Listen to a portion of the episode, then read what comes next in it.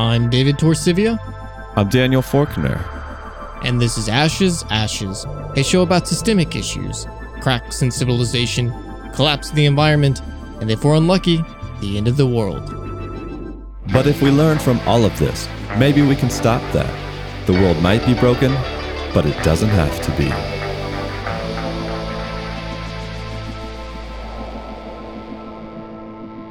Hi, guys. I'm a recent listener of the podcast.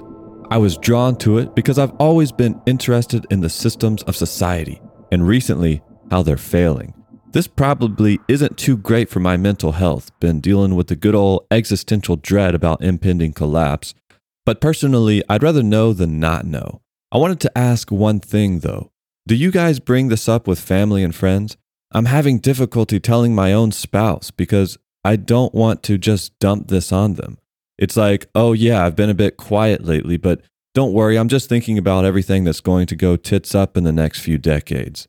It makes me sound nuts, and this in turn just makes me internalize all this stuff more, which I'm sure isn't good. How do you talk to ordinary people about this? It all feels so isolating. I'm a law and business student and have never really known what to do with my life, so I just kind of went along with the flow. At times, I'd be concerned about certain things in life or in the world, but I've always been surrounded by people who just shrug and say, You shouldn't care too much, just focus on the here and now, or What's it matter? It's not like you can do anything about it. But something about the lavish way of life we struggle to either obtain or sustain while burying our heads in the sand when confronted with the problem just really rubbed me the wrong way. When your university teachers and the required reading research papers dismiss every sort of corporate responsibility as a waste of stockholder value and recommend doing the bare minimum to prevent public outrage when your housemate's ultimate goal is retiring at 40 and owning a Ferrari, and when everyone in your direct surroundings writes off every alarming piece of news as doesn't affect us, so it doesn't matter, and calls any kind of activist group a bunch of crazy folks, it's frustrating. It all felt very wrong and messed up to me. I'm sure you guys know the feeling, the loneliness of feeling like the world's gone mad and nobody cares about it. For a long time, I struggled with this disconnect between my surroundings and what was apparently actually going on in the world, but I couldn't muster the courage to truly seek out people who did care about something else than their immediate surroundings. That's around the time I found out about your podcast. Some commenter on Reddit recommended it.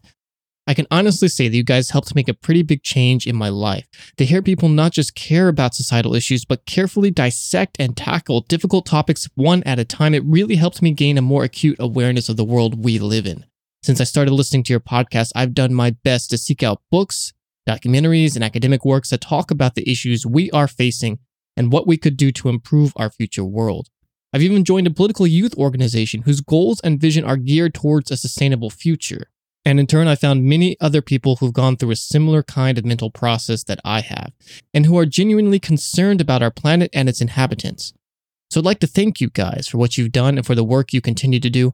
I hope you'll continue making Ashes Ashes for a long time to come. It's having real positive impact on people's lives. You've helped motivate me to dedicate my life not to some vague notion of success, but to a better world for all of us, no matter how small the change I can personally make. Those were two emails that we received recently, almost uh, within days of each other, David. And both of these emails I can relate to, David. Um, you know, the first one talking about feeling isolated, not knowing how to discuss these things with the people around them. Uh, this is something I've gone through in the past before we started this podcast. Uh, and then that email from the second person saying, Yeah, I was feeling isolated. Uh, I felt like I was crazy. All these people around me, no one seemed to care or know about these things that I'm reading and learning about.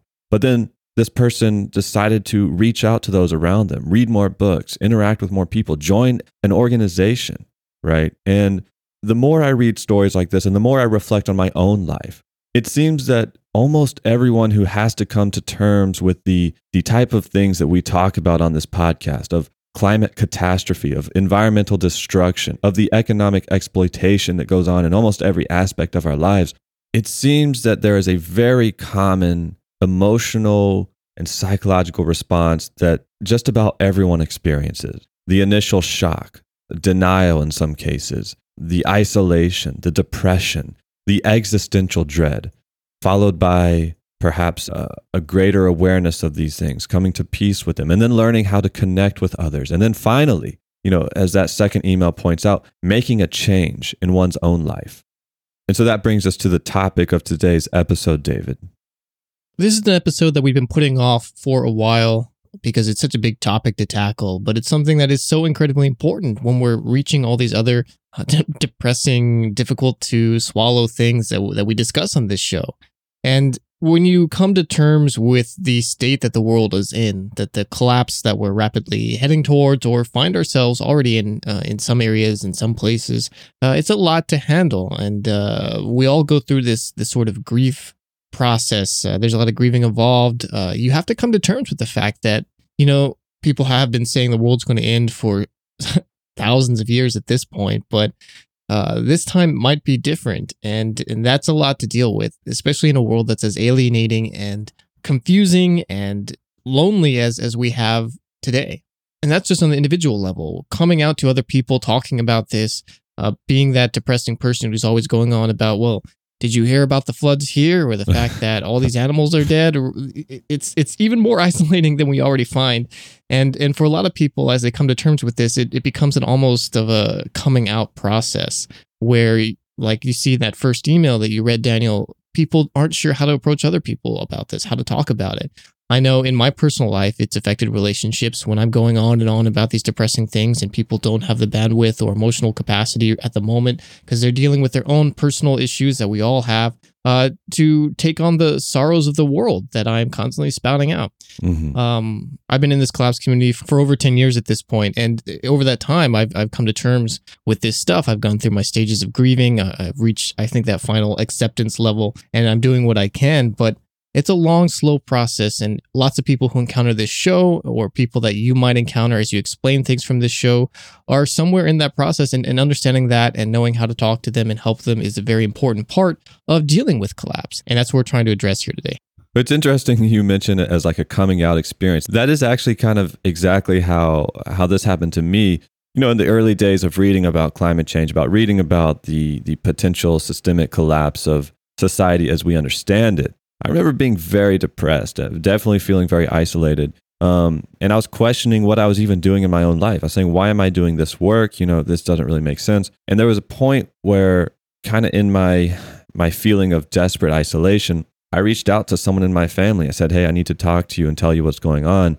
And I actually broke down and and uh, and was crying a little bit, saying, "You know, I don't know how to deal with this." And and and went on and on. And I look back at that now with a little bit, you know, feeling like, wow, you know, why was I so dramatic? And you forget when you're coming to terms with these things for the very first time, it's, it's, it's extremely difficult. And now that I have come to terms with it, I've had to learn to be more sensitive with people around me because there was a time where it became more familiar to me and I would try to talk to my friends about these things and I became known as like the doom and gloom guy, right? And this really rubbed me the wrong way. I was like, I'm not a doom and gloom guy. I'm just pointing out I'm just pointing out sea level rise. What's the big deal, you know? You know, how are we going to, you know, change if we don't know these issues? But I've had to learn that people who are hearing these things for the first time don't have the they're not equipped to to deal with it. And I think there's a reason that we're not equipped to deal with it, and that's because in our society there's a lot of denial about these systems, right, David?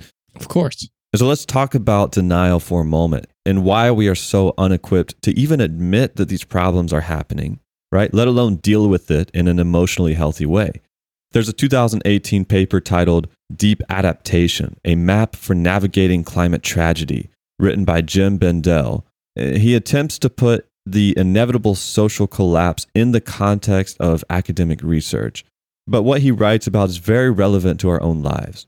And according to Bendell, the academic literature is largely silent on the possibility that we are headed towards collapse. He writes, quote, have professionals in the sustainability field discussed the possibility that it is too late to avert an environmental catastrophe and the implications for their work? A quick literature review revealed that my fellow professionals have not been publishing work that explores or starts from that perspective. End quote. So, in other words, very little, if no research at all, starts from the premise that uh, the collapse of society is inevitable. Rather, those papers in the fields of sustainability that do focus on how we might adapt to climate change make the assumption that society will continue largely the same as it has been, but with some new way of going about irrigation or with a new understanding of carbon emissions, you know, these types of uh, micro incremental fixes, right? And a big reason so many of us, I think, are unequipped for these issues is because the models our society is formed through are largely in denial. When the very professionals whose entire lives are devoted to research, understanding, and predicting change and offering solutions, when they still cling to the idea that catastrophe is avoidable through business as usual, technological tinkering, uh, you know, maybe voting in some new politicians, is it any wonder that we, as just normal everyday people, feel like we are the crazy ones for being afraid? We feel crazy because those with the institutional, media, and governmental power keep telling us that everything is fine, while we look around us and see that things are very much not fine. And this denial is not just an accident. In fact, a handful of scientists themselves, the ones on the forefront of climate research, feel it is unethical to share the realities of their findings. Here's another quote from that deep adaptation paper. The reaction of some environmentalists to a 2017 article predicting climate catastrophe did not focus on the accuracy of the descriptions or what might be done to reduce some of the worst effects that were identified in the article. Instead, they focused on whether such ideas should be communicated to the general public. Climate scientist Michael Mann warned against presenting the problem as unsolvable and feeding a sense of doom, inevitability, and hopelessness. Environmental journalist Alex Steffen tweeted that dropping the dire truth on unsupported readers does not produce action, but fear. In a blog post, Daniel Aldana Cohen, an assistant sociology professor working on climate politics, called the piece climate disaster porn. The reactions reflect what some people have said to me in professional environmental circles. The argument made is that to discuss the likelihood and nature of social collapse due to climate change is irresponsible because it might trigger hopelessness among the general public. I always thought it odd to restrict our own exploration of reality and censor our own sense making due to our ideas about how our conclusions might come across to others. And that's a lot to digest there in that quote. Um, and maybe this is why we get so much stuff that's always saying faster than expected, uh, more quickly than scientists predicted, mm-hmm. because they're always self censoring their papers to be less extreme. But obviously, we here on Ashes Ashes wholeheartedly disagree with the idea that you should censor this information, that the people can't handle the truth, which, by the way, is enormously patronizing and disrespectful. It's very likely that what these scientists mean when they say they don't want to alarm the public is that they actually are just trying to not alarm themselves. Maybe they are the ones who are afraid to live in a world where we must confront the realities of our future and work towards something better. Maybe those scientists are afraid of giving up luxuries in their own lives that they have learned to take for granted. We are all stakeholders in this world, and the fact that there is a privileged few sitting in their literal ivy towers saying that, oh, the peasants down there aren't ready for this bad information is so disrespectful to all of us because ultimately it's all of our world. It's not just the academics who are lying to us about how bad the situation is. And maybe if we'd been honest about this 20, 30 years ago, we could have done something. We could have kicked in the change that we so desperately needed. But now, because they keep censoring themselves, limiting their results, making them more palatable, not only to us, but to politicians, to business owners, that we are in a place where the only options are drastic. There is no slow down reduction of carbon of, of energy generation anymore. There are only dramatic options available to us if we want to uh, keep below two Celsius, one and a half Celsius, these point of no returns in the past that we just keep upping. And now realistically, we're looking at three, at four, at five, at seven. And this is because all this information has been censored and we have been denied the time and the sense of urgency to do something about it. Sorry, I got a little carried away there. well, I was just thinking, this is always our problem, Dave. We try to like, like this is supposed to be an episode on how people can cope with this reality, but and here I am, just like rambling like a preacher. But we will we will get to it. Uh, we promise. We just got to get through this first initial hump here. I I do want to come back though uh, to something from that quote you read. This idea that oh, we don't want to alarm people because then they will feel hopeless, and people who are hopeless will have no motivation to work towards solutions. This is actually pretty common. According to writer Kathryn Norlock, despair only sabotages a collective and productive response to climate change. And in her words, we should, quote, resist the temptation to single out groups of people as responsible for climate change and instead forgive those we think are guilty of environmental harm in order to maximize our ability to work together. End quote. Uh, uh, uh, That sounds like someone really guilty, uh, what they would say. Everybody, listen up. I have an idea. Now, No one is to blame here. n- no one is to blame, right? My fossil fuel company. Uh, look, we don't need to point blame. Let's work together here. Come on, everybody. We're the ExxonMobil solution for climate change. Uh, there is no no blaming for climate change. So let's all kumbaya and, and get going. And I think this idea that hopelessness paralyzes people kind of flies in the face of the human spirit. I didn't go in too much detail about my own experience earlier, but it was despair and hopelessness and that isolation I felt that caused me to break down in front of someone in my family. And it's also what motivated me to switch gears and seek out more meaningful work, right? Um, it just took time. And there's another perspective I want people to consider, which is don't we want people to feel hopeless about our current system? I know I do. That's because, David, much of our world today is inconceivably dumb. As we discussed in episode 63, Busy Work, perhaps half the entire population is engaged in work they consider pointless. They clock in at jobs for eight hours a day to do mindless work that they consider to have no value to society and through which they gain no useful skills, all so they can collect a meager sum of dollars which barely add up to their rent and debt payments. Why should people feel hopeful that this system is going to continue indefinitely? why would we even want that? If that system is threatened, then why not acknowledge it so we can put our hope in something better? In fact, uh, there's someone named Tommy Lynch who wrote an article in 2017 called Why Hope is Dangerous When It Comes to Climate Change. And according to him, being hopeful is more than useless, it can itself be destructive. I'm going to read that quote from uh, Tommy Lynch in just a second here, Daniel. Uh-huh. But um, I, I really don't want to get started on hope in the climate change world and and just the ridiculous mistakes and and traps that people get caught because of it. And the collapse community, there's actually a word for it. They call it hopium, uh, because the hope is used to make the masses not actually want to do any any change, and so they put their their hope on the fact that technology or figures like Elon Musk will come in and save the day. And instead, they're just getting taken to the cleaners in that process. The problem gets made worse, and then here we are. But um, let me let me read this quote from Tommy Lynch. There are risks to embracing pessimism and fear. They are a necessary aspect of confronting our situation. Hoping that science will provide a solution is its own kind of surrender, relieving the pressure of confronting the ways of life that have given rise to climate change in the first place. The hope also downplays the fact that such solutions likely will entail living in a world marked by pain and suffering directly and indirectly caused by what we have done to nature. Hoping that science will provide a solution is its own kind of surrender, relieving the pressure of confronting the ways of life that have given rise to climate change in the first place. This hope also downplays the fact that such solutions likely will entail living in a world marked by pain and suffering directly and indirectly caused by what we have done to nature. These demands that we hope against all evidence are examples of what Lauren Berlant calls cruel optimism. Berlant describes the way people hope for something that is impossible or fantastical. What makes this cruel, rather than just tragic, is that the hope is itself part of the problem. Think of the way that dreams of success and wealth function in American society. Low paid employees in precarious positions are told that determination and hard work will result in greater opportunities and economic security. In actuality, class mobility is very limited. The optimism at the heart of the American dream is cruel.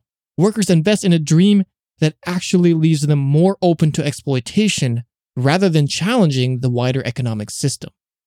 So, to continue on what I was saying before, Daniel, in the context of climate change, hope can be viciously cruel in that those who are more affluent will, on average, experience the consequences of climate change later than those who are part of the exploited and vulnerable classes, and of course, in a much lesser degree. Hope in some technological fix while we happily go about our lives is cruel in that it prevents us from confronting the exploitative systems which created this problem in the first place and which have been and continue to destroy the lives of poor and vulnerable people all around the world. People are suffering right now all over this planet because of the hope that we have that 10 or 20 or 30 years down the line, some magic technology will be invented that will save the day and prevent the climate catastrophes that are already occurring all around the world from affecting us here in these wealthy developed nations in a way that we don't ever have to change the way that we live or interact or exploit the world. And that is cruel, not only to the people around the world who are suffering at this moment, not only to the thousands or millions of species of animals that will be extinct because of this choice, but also to our future generations who will have to pay the price of the debt that we're extracting from this exploitation of the earth, the life that lives upon it, and the suffering that, that, that we use to maintain this standard of living. But let's talk a little bit about how how we can uh, cope with this, David. Um, yes, let's there's there's an anthology titled Rebellious Mourning: The Collective Work of Grief by Cindy Milstein, which I recommend to anyone who is struggling with anger, sadness, grief, dread, or any other complex emotion at at what are these systemic injustices of our world.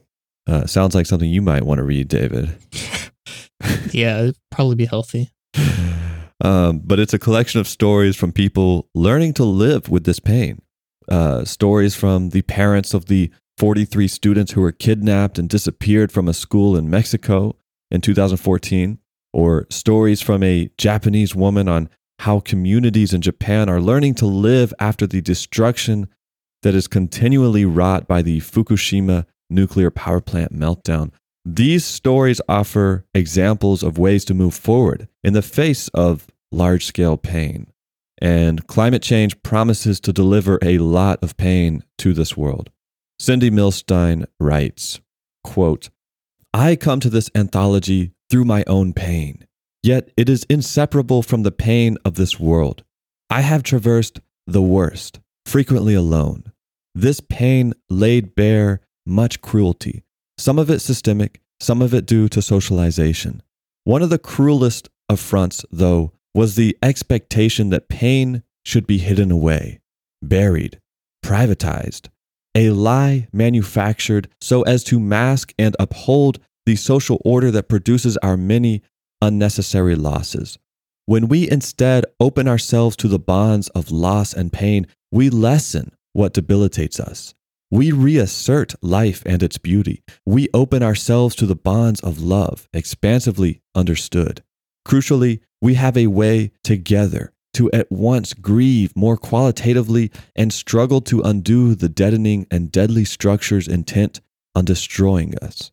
And and she wrote she writes that in uh, the intro to this anthology. And I want to read uh, just from one of these stories written by activist and artist Benji Hart uh, writing about their experience as a black person in America um, to help maybe give us some guidance on another way forward than this hiding of our pain. And I've put this quote together from different parts of uh, their story. So it's not contiguous, but uh, I think it all fits together. As the direct recipients of state violence in all its forms police killings, mass incarcerations, school closings, and budget cuts Many of us are able to get up in the morning, endure our daily lives, because we don't examine our oppression head on, at least not consistently. We understand and have even been taught that we cannot allow ourselves to feel the constant rage and pain we deserve to feel. It's unsustainable, and much of our community's conventional wisdom tells us it is not effective. It's depressing to realize that there is an entire network designed to harm us and shield those who do harm. It is demoralizing to comprehend how formidable the giant of empire is. And then my sadness is compounded with guilt. I am guilty for being sad.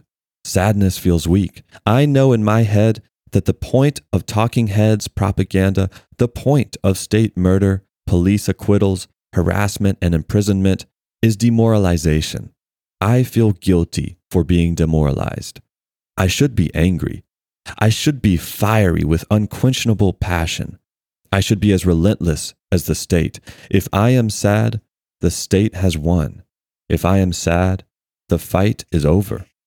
The most intense violence, which we are seeing ramp up, the intentional erasure of history, the use of militaristic force and solitary confinement, the reneging of basic rights, and multifold acts of assault and abuse will never stop our communities from feeling.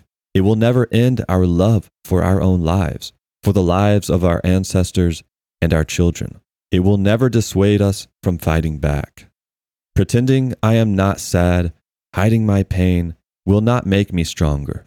In fact, suppressing my true self, ignoring the fear and rage that surrounds loss, is exactly what in the long run will weaken me. When we talk of self care, self defense, and self preservation, we need to talk not about overcoming our feelings of grief, but allowing them, making room for them.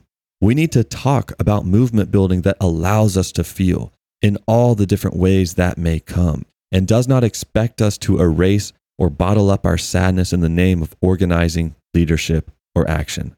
Let grief be part of the movement building process for which we allow hallowed space, and let it build within us the compassion, wisdom, and rage that propel us into new battles. And what that quote means to me, David, is there's power in allowing our emotions to be felt. Yes, uh, you know, the thought that climate catastrophe might, you know, render parts of our country uninhabitable. It may drive internal refugees. The external climate destruction outside of our country is going to drive refugees into our countries.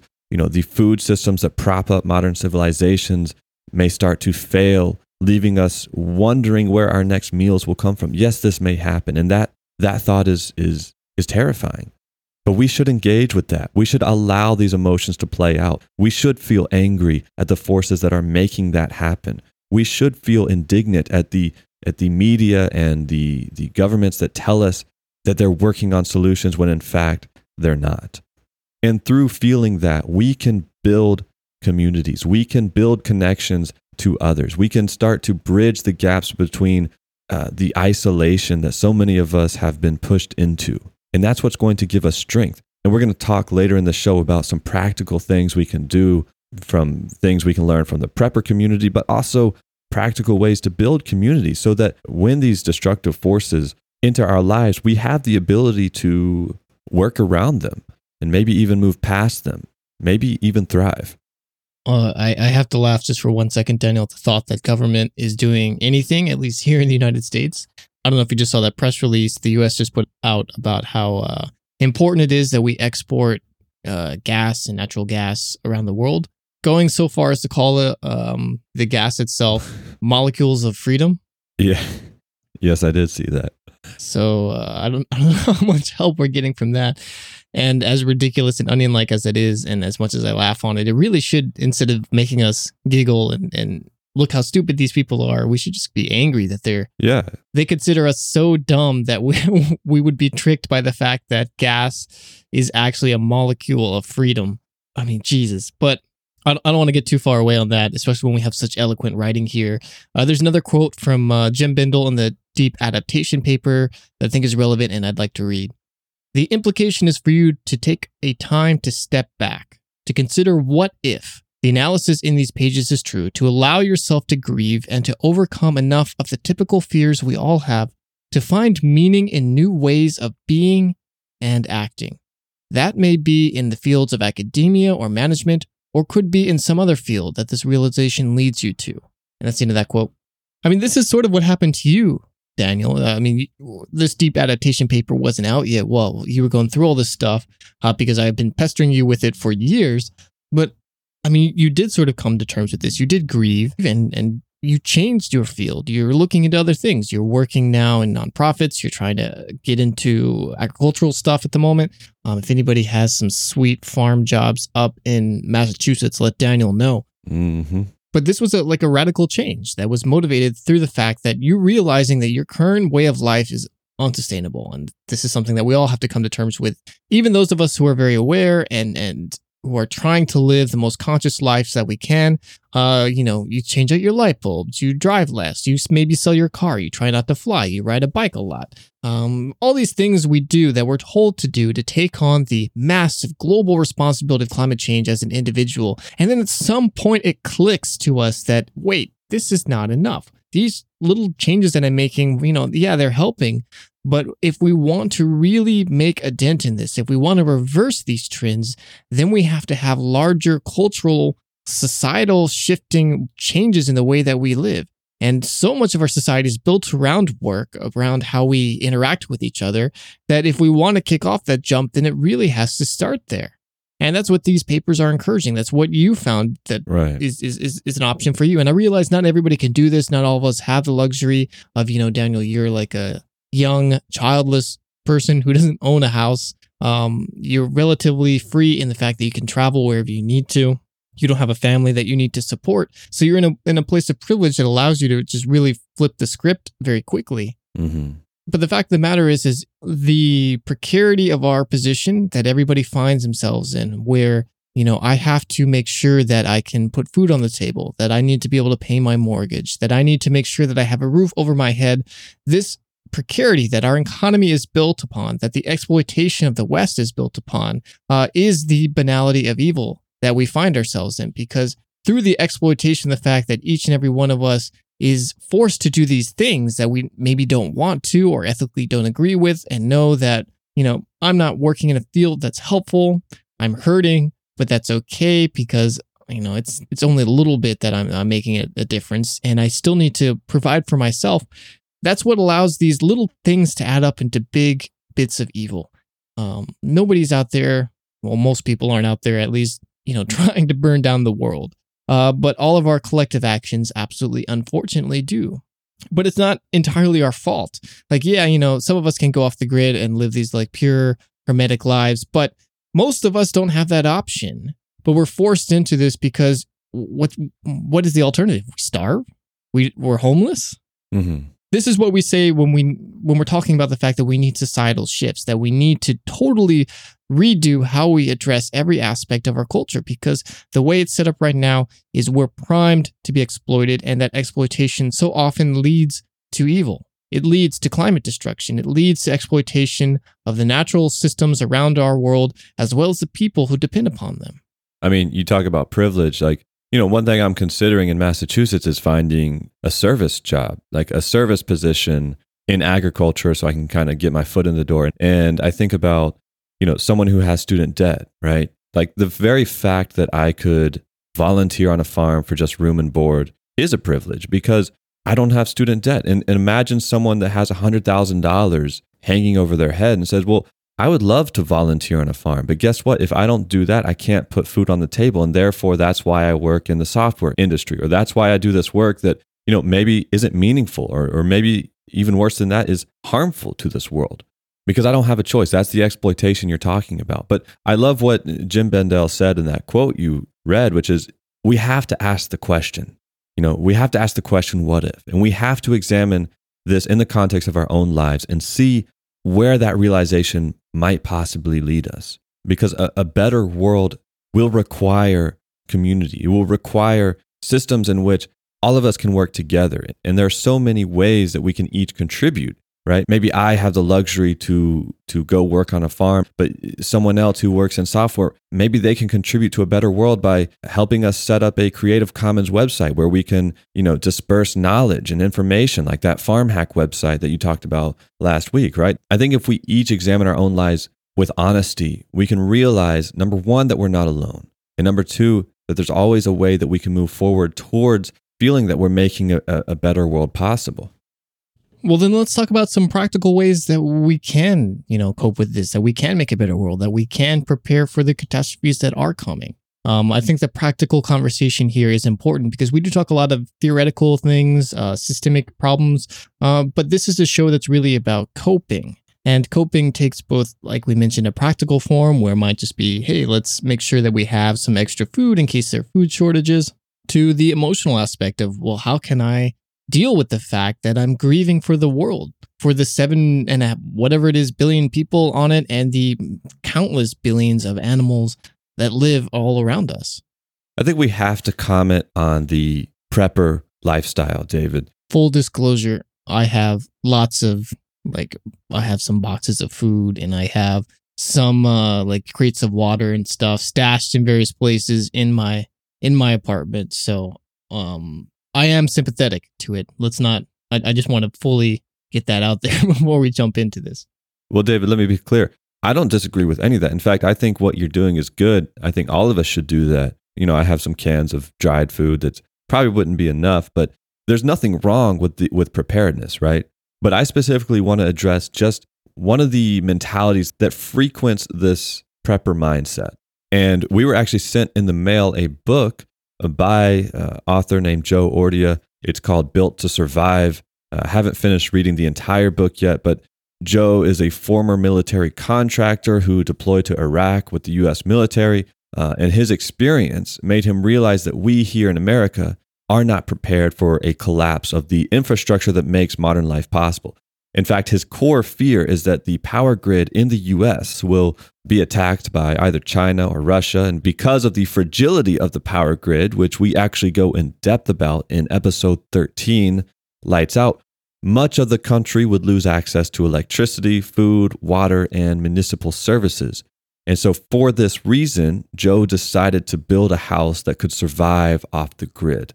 Now, uh, most of his book is organized by practical steps that someone can follow to do the same. That is, you know, how to design a house with a backup generator and solar power in mind, how to ensure clean drinking water in the event the water treatment plant becomes offline, what kinds of central air systems to consider, and of course, how to keep everything secure.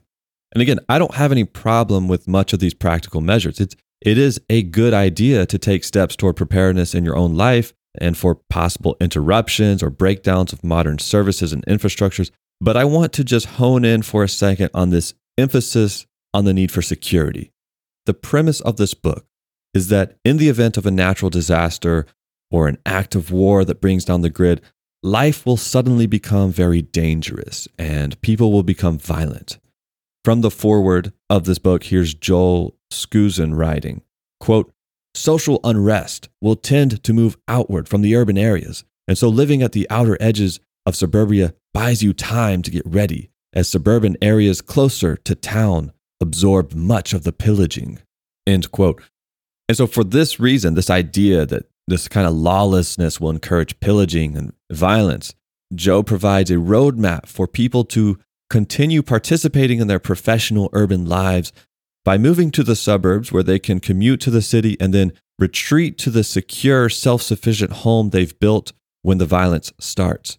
He's heavy on recommendations for becoming firearm proficient, for installing sensors along your property line to watch out for intruders, installing your solar panels on the back of your property so your house is less conspicuous to, you know, would-be invaders. And again, I want to be clear. We don't have criticisms for those who recommend preparedness. And in fact, Many of his recommendations are good ones. And yes, it would not hurt us to even consider the possibility that people with malicious intent would want to disrupt our communities. But the criticism here, and really the main reason actually we started this show in the first place, David, like the entire show, it has to do with the recommendations that are left out and the implication that modern life is only safe to the extent that police officers are present. And the moment things go south, well, people will just start cannibalizing each other. I think these implications drive people into what we might call a bunker mentality, right? Believing that their only hope of survival is to stockpile a bunch of canned food, hunker down with a bunch of guns and ammo, and uh, prevent anyone from coming near. it's um, it's funny that you mentioned that. That's is you know one of the genesis moments of the show because it really was like I mentioned earlier in the, the show, I've been in the collapse world, uh, reading, writing for all, over a decade at this point. And so much of that conversation has always really been dominated by these these like uh, hard right wing you know former military guys who are talking about like the best way to collect all this stuff in their house and hide it from their neighbors and have plans of how to like bug out to whatever location they are and, and like go on these fantasies about how they could kill all their neighbors if they were trying to come in and take their stuff and just like this really weird perverse thing. And it sort of bled a lot into the collapse community as well where people weren't so much interested in what is causing the collapse or how to stop it but more so as when is it going to be here and when can i start killing people? Um and uh, I don't want to like say that it's the only thing that the community was about, but there always has been a really big focus on, well, after the end of the world as we know it, TEOTWAWKI, I think that's how you say that.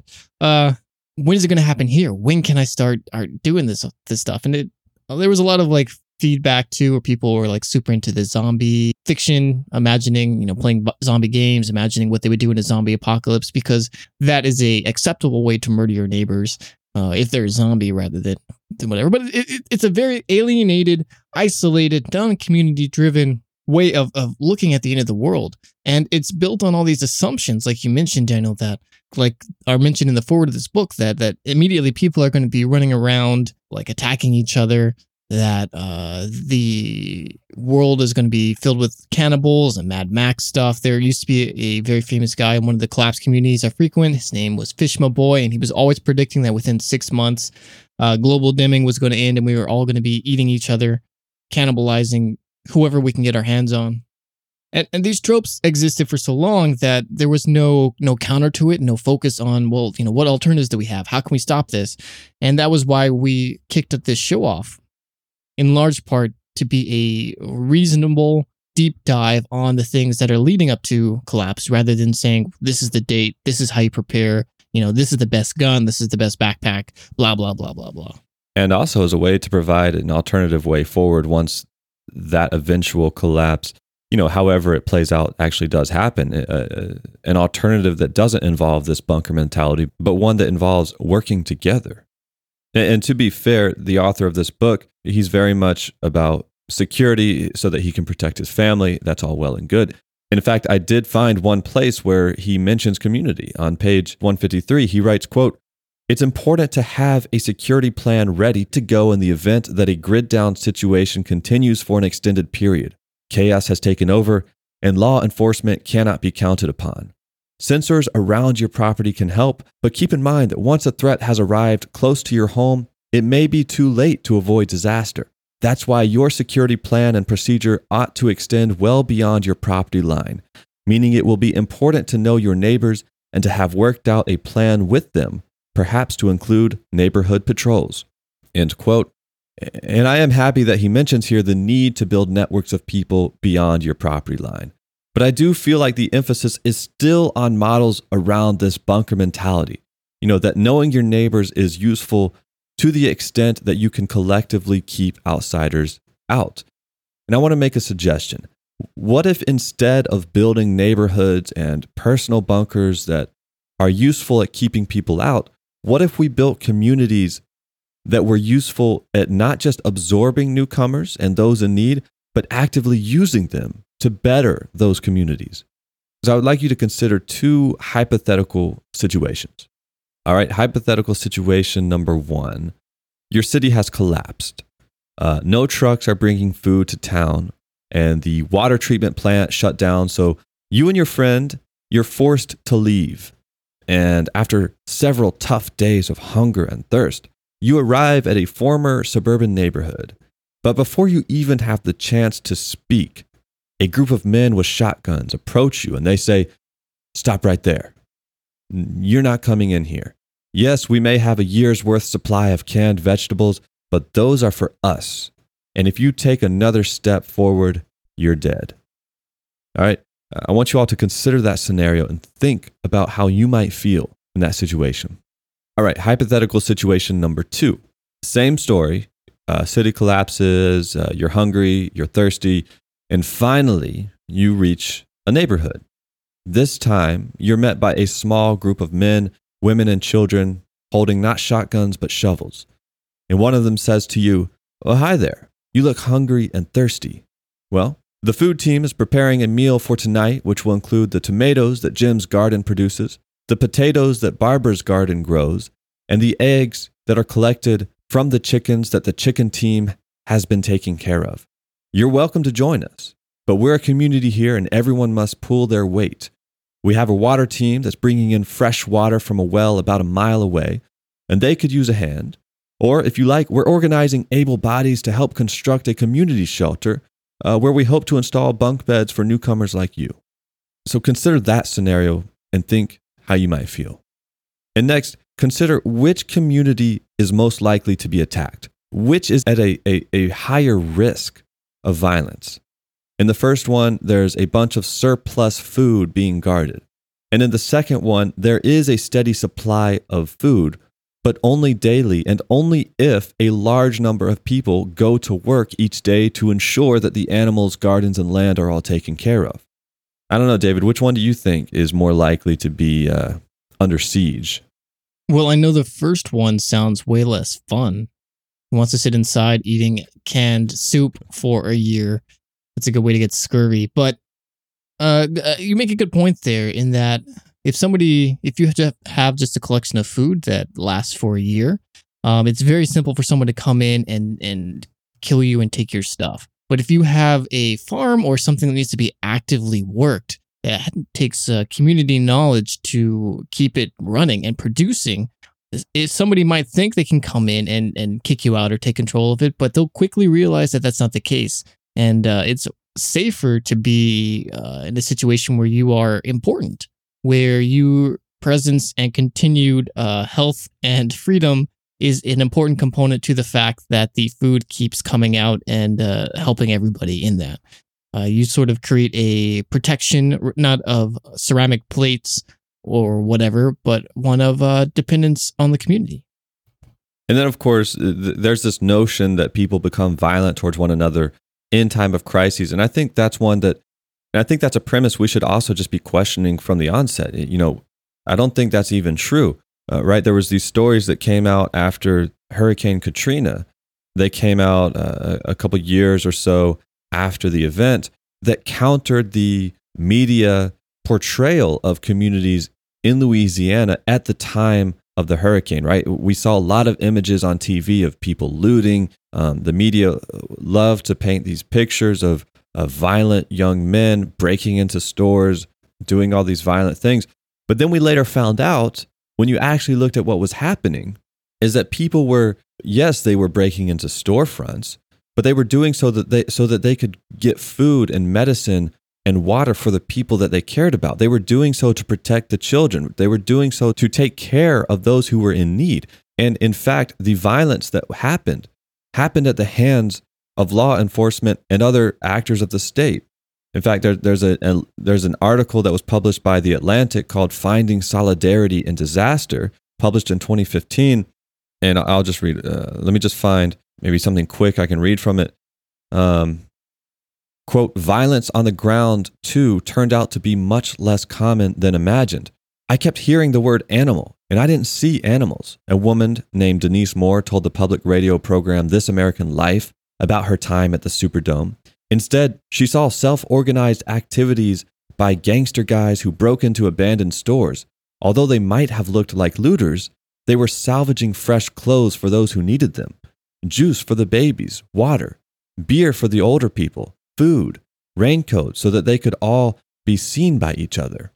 Meanwhile, it was sometimes the armed agents of the state, the very people who were supposed to keep the peace, who violently impeded rescue.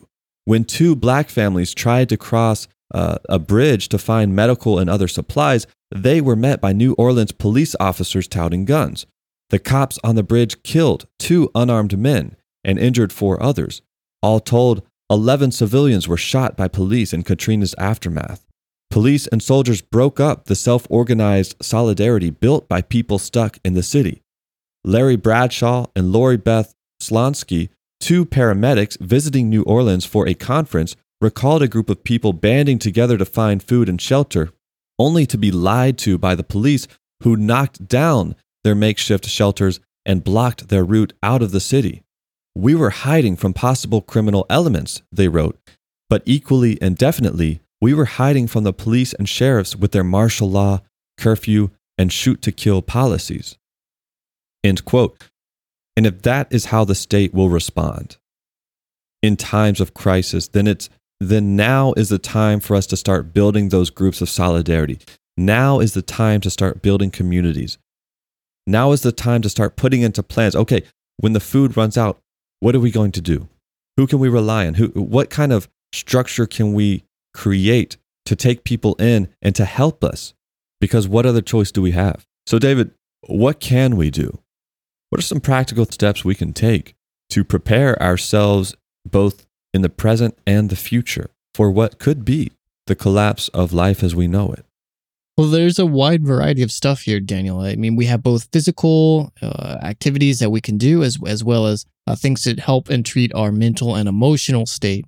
I mean, if you want to take the prepper approach, there are a lot of good things in the community. Uh, you know, keep a few weeks worth of water in your house. Keep a few weeks worth of non-perishable food in your house for everybody in there. Um, make sure you have some cash set aside if if if the cashless machines go out. You know, all these things that are very practical and uh, don't even have to be about collapse, but could just be about local calamity where you know there's a natural disaster or a the power grid goes down or, or something that might leave you outside of your regular way of life for a few weeks or possibly months that's happened to some people who suffered from the recent hurricanes in places like puerto rico in the southeastern united states uh, where life is still getting back to the way things were at this point months or years later being prepared for a few weeks out is not a crazy thing to do. It's just practical. Um, it also gives you some sort of cushion in case something dramatic happens to your family financially. You will have food for a little while until you can figure things out, get back on your feet.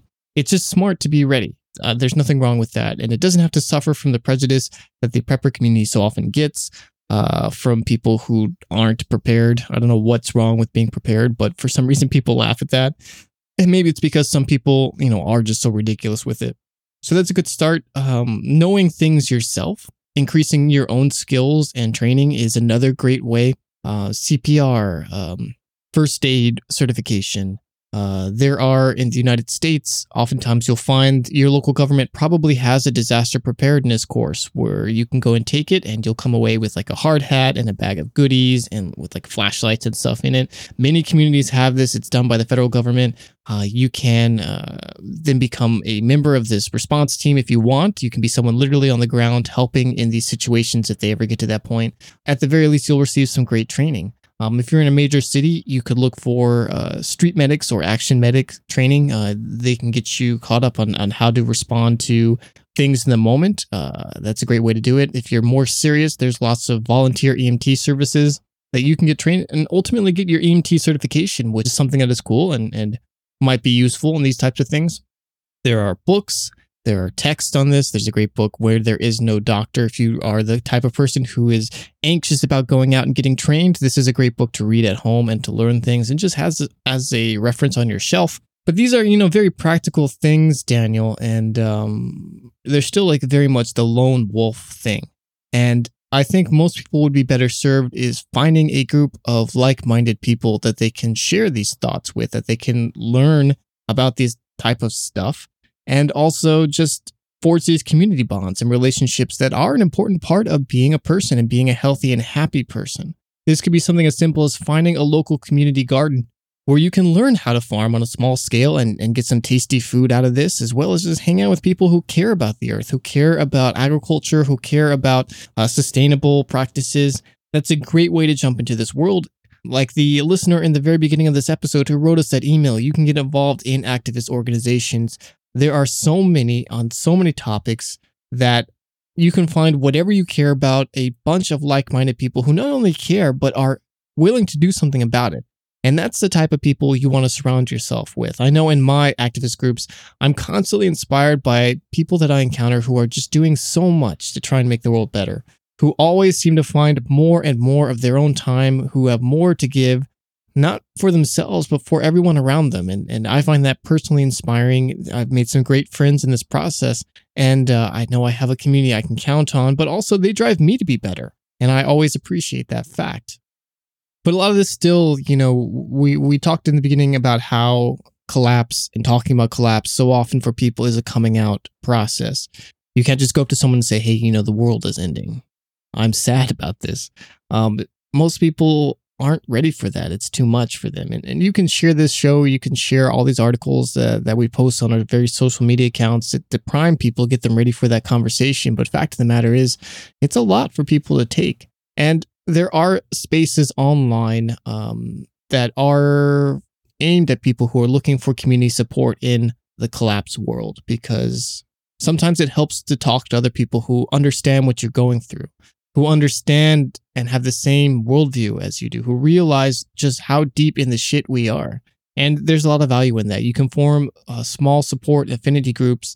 We have a great community here on our Discord. We haven't formalized any sort of therapy or support uh, system, but it might be worth talking about. There's a, common method now where you find a group of six or seven people, um, including yourself, and everyone, you know, throw them in a group chat, throw them in a Discord server room, whatever. And with six or seven people, you know, someone is probably always going to be online. Someone probably is always going to be there to talk.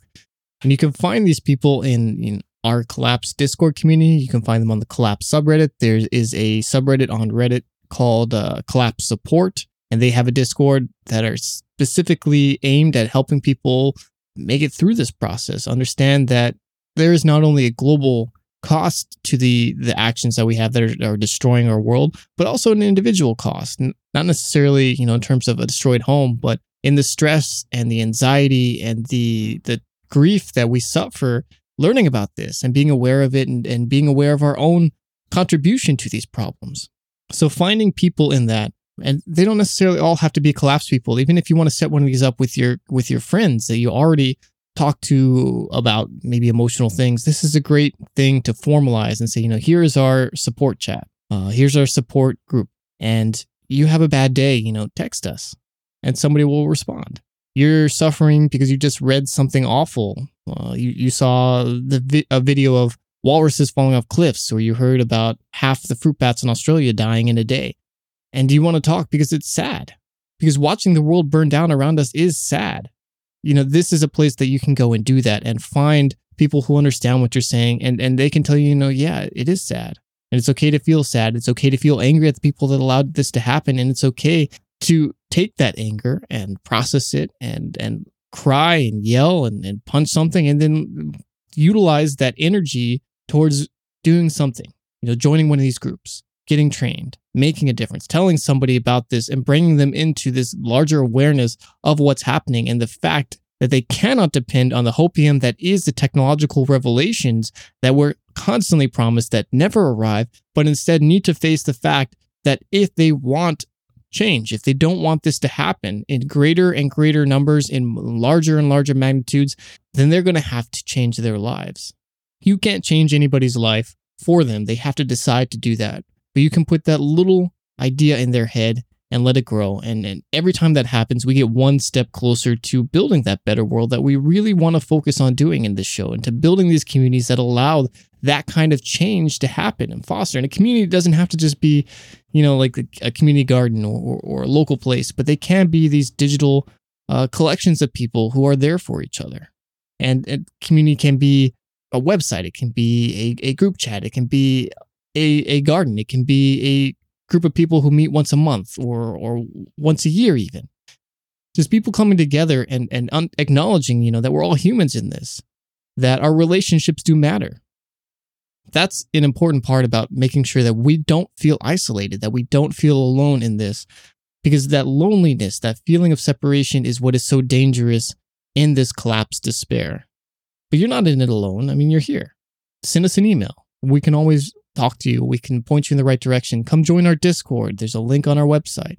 People up here on, on the chat will frequently come in and vent about something awful that happened to them. And, and people from all around the world will, will respond and say, that's okay. It happened to me too. Here's what I did. It'll be, it'll get better. Or maybe it won't get better, but you know, we understand we're here for you. And that's helpful. I think some people, some people fall into the trap of asking, what's the point? When we start pondering such ideas like climate change, you know, destroying life as we know it, it's so easy to allow nihilism and this this kind of apathy set in. And we have to remember though that whatever the future will bring, we have lives to live right now. There are people beside us that need us and or could use our help. We have joy and happiness to experience right now, regardless of what's going to happen in the future. I remember reading Viktor Frankl's book, Man's Search for Meaning, a long time ago. Uh, Viktor Frankl was a concentration camp victim and Holocaust survivor. And in his book, one of the things he wrote was along the lines of people are always asking, What is the meaning of life? What is my purpose? But what we don't realize is that life is the one asking us that question. and we answer it through the way we choose to live our lives. And in addition, he writes about the emotional reactions of people living in concentration camps and that eh, no matter how bad things got, each individual still had a choice. Quote, We who lived in concentration camps can remember the men who walked through the huts comforting others, giving away their last piece of bread. They may have been few in number, but they offer sufficient proof that everything can be taken from a man but one thing the last of the human freedoms to choose one's attitude in any given set of circumstances, to choose one's own way. The way in which a man accepts his fate and all the suffering it entails, the way in which he takes up his cross, gives him ample opportunity, even under the most difficult circumstances, to add a deeper meaning to his life. Here lies the chance for a man either to make use of or to forego the opportunities of attaining the moral values that a difficult situation may afford him. And this decides whether he is worthy of his sufferings or not. End quote. We each have a choice, and in the face of existential crisis, we can still choose hope, we can still choose love, we can still find meaning and purpose. And no matter how bad things get, None of us are alone in this struggle. We briefly railed against hope earlier on this episode and the dangers that it can have. And I, I know throughout this show how much I come across as a pessimist, but I'm really not. I'm, I'm, I'm really, truly, and honestly driven by hope and optimism. And yes, there's a realistic component that the earth is really fucked right now and, and our culture and our society is incredibly gross and and and damaging and exploitative and just broken on a fundamental systemic level. But it would be easy if I was a pessimist just to say, well, look how broken this is. Like, who cares? I'm just going to live my life and, and, and that's it. And I'll, I'll try and exploit it whatever ways I can that benefit me. But in the end of the day, there's nothing that can be done. But that's not what I think. That's not what I'm driven by. I, I am driven by a hope that things can get better, that we can build something better that this isn't the only way the world has to be run that there can be a better future that that if we had the imagination to step outside and say you know the world wasn't always like this and it doesn't have to be like this just because that's the way it is right now. If we can find that independence from the status quo and liberate people's imagination and remind them you know things can get better. They we, we can have an equitable a fair sustainable earth for everyone humans, the developed world, the developing world, the animals and, and ecosystem life that we depend upon, literally for everything. It, it absolutely is possible. And I can imagine, and sometimes I can close my eyes and I, I, I try and visualize it because I think that's important and I can see it there. And that's what drives me. This is a form of hope. But I've used this hope not to say that, you know, somebody will come in and save the day. There will, there'll be aliens or technology that will fix all these problems and I can keep living in this broken world. But rather, it's hope that everyone wakes up and realizes that things don't have to be this way, they can be better.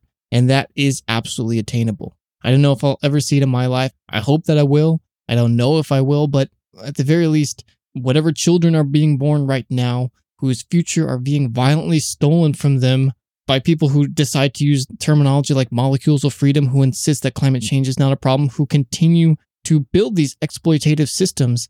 Uh, yes, this is violence being committed onto those children by those people, and we should respond accordingly in whatever self defense that we need to. But, but I hope that we realize that this doesn't have to be this way. And I really think that the spirit of humans, the realization that we all have in our heart that something is broken in this world, that the things that give us anxiety day to day, that make us feel alienated and separated, that we don't necessarily have the words for because we aren't taught the correct ways to deal with our emotions or to deal with humans or or, or especially here in the west and in america where everything's been hyper individualized and we've lost the connection that we used to have that we still have this spirit within us the deep part of our soul that says something's better and it's obtainable. And if we just reach out and find that in each and every one of us then we can build that better world and we're so close of that bursting out. I, I can almost feel it And I, every single time somebody writes this to the show, when I share it, when I hear somebody repeat something back to me that we we mentioned, I feel like